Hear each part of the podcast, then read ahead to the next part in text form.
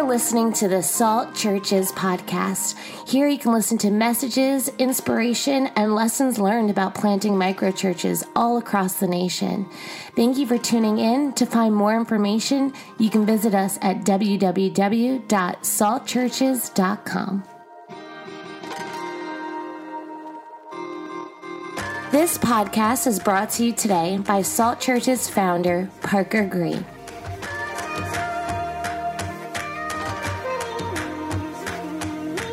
Happy Sunday afternoon, all my microchurch people.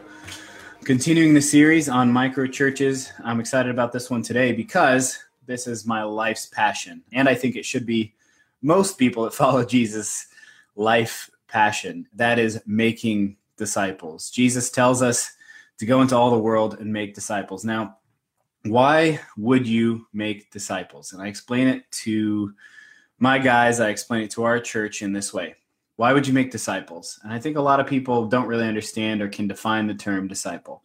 A disciple is someone that has apprenticed their life to Jesus. A disciple is someone that has chosen with their will, mind, emotions, heart to follow Jesus with everything in their life.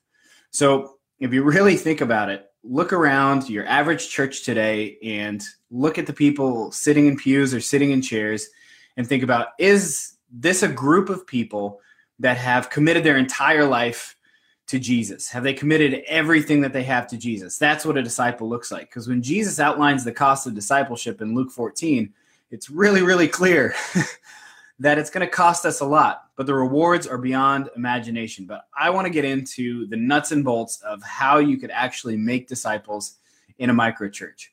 So we made a lot of mistakes this way. I mean, I've really um, probably pushed the boundaries of people's patience a lot with this one. I've failed a lot at discipleship. I've done a really bad job. But here's the thing you can do a great job at this by learning from my mistakes. So here's what I want to talk to you about making disciples is all about, first of all, relationship. It's all about relationship. You can't make it a program. You can't make a program out of discipleship. It just doesn't work. You can't factory build disciples. It doesn't work like that. It takes away humanity of it it makes it so it's not relational and you just don't produce the results that you want to produce. So I've done one on one discipleship, but a lot of times it just turns into, I would say, counseling. Counseling has its benefits, but discipleship is better because discipleship is about transformation, whereas counseling is honestly about counseling and processing. So I think the reality is that when it comes to discipleship, you're pointing people towards Jesus so they can continue to be more like him. So, that being said, we used to do one on one. We've done one on two, but we found a sweet spot with what we're doing in micro churches, and that is the fire team. So three or four people. And this came up when we were in a men's discipleship group, the one that I host, the one that I run, the group of my disciples essentially. And we were talking about this. I'm like, why is the Marine Corps so why is the Marine Corps so successful? Why do they turn people away as opposed to every other branch that's needing to get more and more people? Well, one, they're kind of small, but the reality is they're a successful branch of the military because you know the cost that you're going to pay from the front end. People that join the Marines don't join the Marines to join an average group of people or to be a dentist or to get a good job after they're in the Marine Corps. They join the Marine Corps to be in the Marine Corps and to go and fight. So, that first being said, the second part of the success of the Marine Corps is the size of the units, the fire team, three to four men, four men in the Marine Corps that really get to know each other, that really love each other, that really have intimacy with each other, that really would die for one another because of the mission at hand.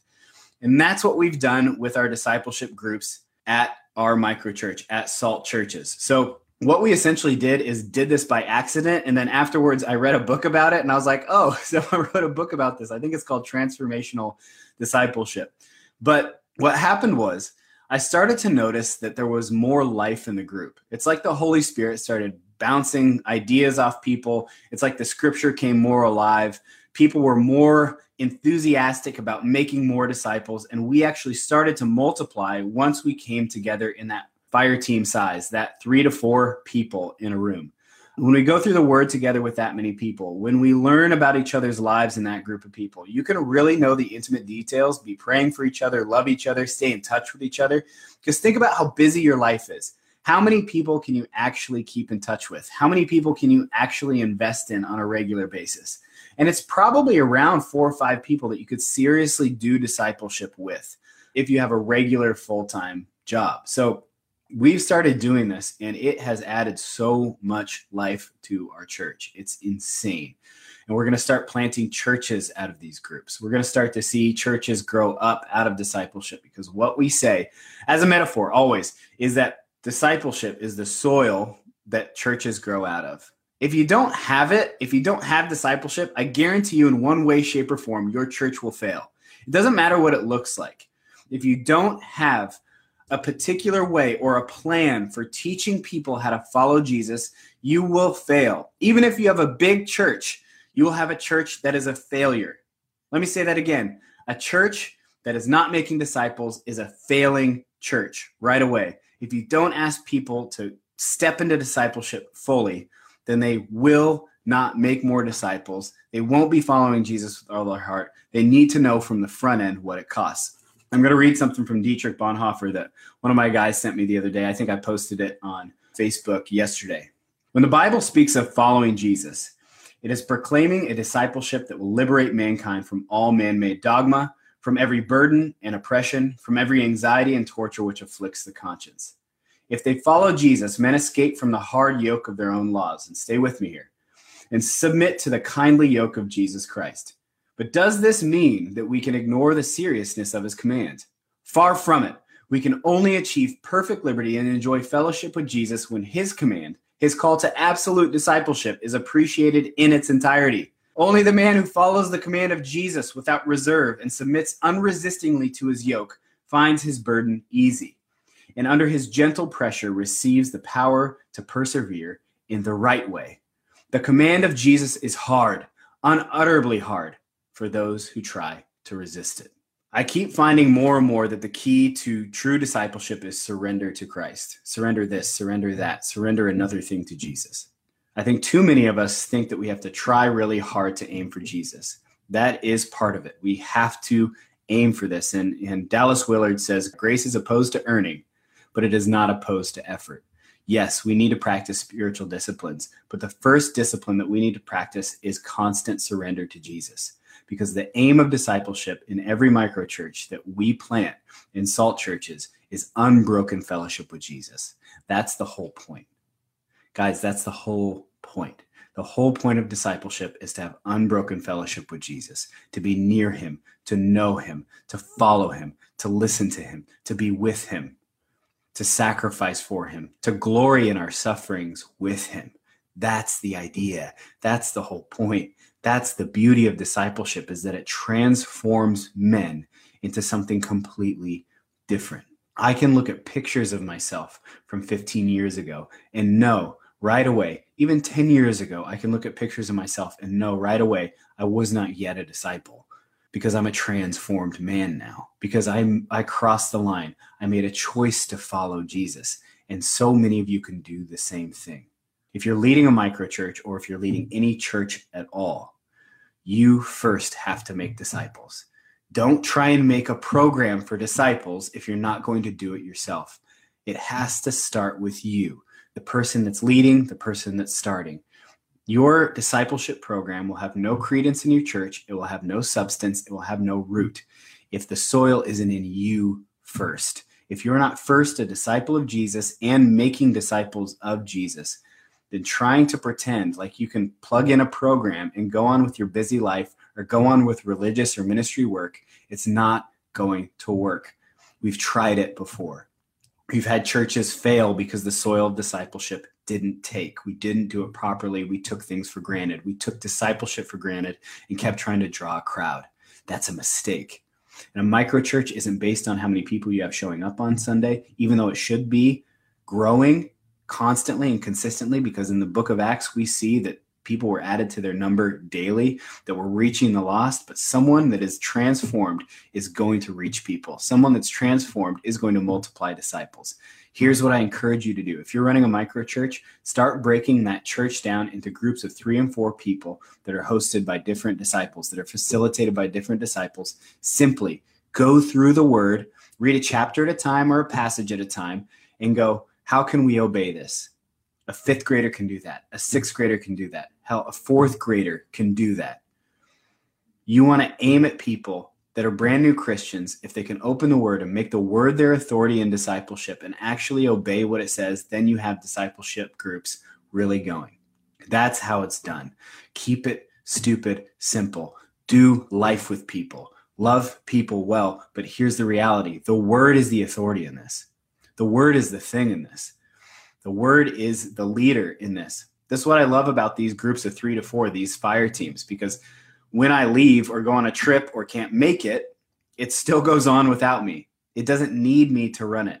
Those people in that group, they don't need me to follow Jesus. It's just a privilege and an honor for me to serve them in discipleship. So if you're running a micro church, that means whatever, a house church, a church in a coffee shop, a group of, let's say, max 30 people. Break it down into groups of three to four people. Break it down into groups of three to four people that are fire teams that can really get to know each other, that can walk through the word together, that have a stated goal of being on mission together to reach the lost, make disciples, and plant new churches because in our church, we've seen this revolutionize not just the people, but what they do in their daily lives. And that is the point of discipleship. If the point of discipleship in your church is to make people better at church, you've missed the point. The point of discipleship is to make people better at life, to submit themselves to the master of life, who is Jesus. So we apprentice ourselves to Jesus. We apprentice ourselves to him because he's the master of life. You can follow somebody who rose from the grave, right?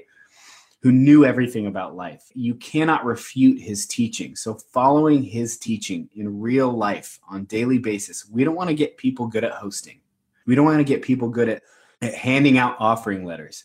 We don't want to get people good at pitching a message. We don't want to get people good at, at, serving on a team. We want to get people good at living daily life. The rest of those things about serving, about living the way Jesus did, will fall in place if we just cut out the crap and learn how to make disciples. Take a good hard look at your life, take a good hard look at the church that you're leading, and look at it and go, what about this isn't actually doing what Jesus asked me to do? Imagine Jesus comes to your restaurant and he orders steak, but you've got the best spaghetti in town. And you're like, Jesus, try the spaghetti. Jesus, try the spaghetti. And the third time you bring it out, Jesus is furious and walks out because the guy asked for a steak. Jesus isn't asking for great services. Jesus isn't asking for polished, perfect worship. Jesus is asking for disciples made, people that follow him in their everyday lives. And that's what we need to aim for with every church. Too many of us are aiming for the fruit of discipleship without putting in the root of discipleship.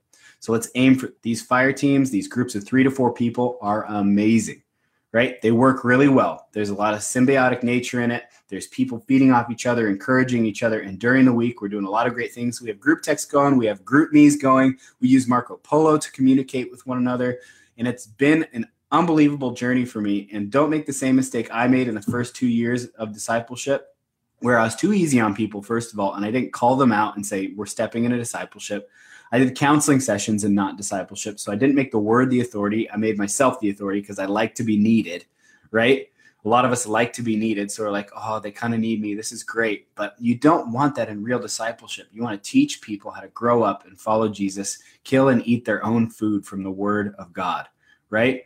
So get out there, make disciples. Get out there, get a group of three to four guys together, let them know the cost up front, let them know what it's going to look like, let them know the expectation is to make disciples because that's what Jesus commands. You don't command that. Jesus asks for that. So you're simply following his command and you're the messenger or the witness passing on that command. So, those of you leading micro churches out there, I encourage you start it with discipleship. Soil of discipleship. The soil of discipleship will nurture your church into the long haul. Appreciate everybody watching, everybody listening on the podcast as well. Much love. Hope you're having a great Sunday, and we will see you sometime this week.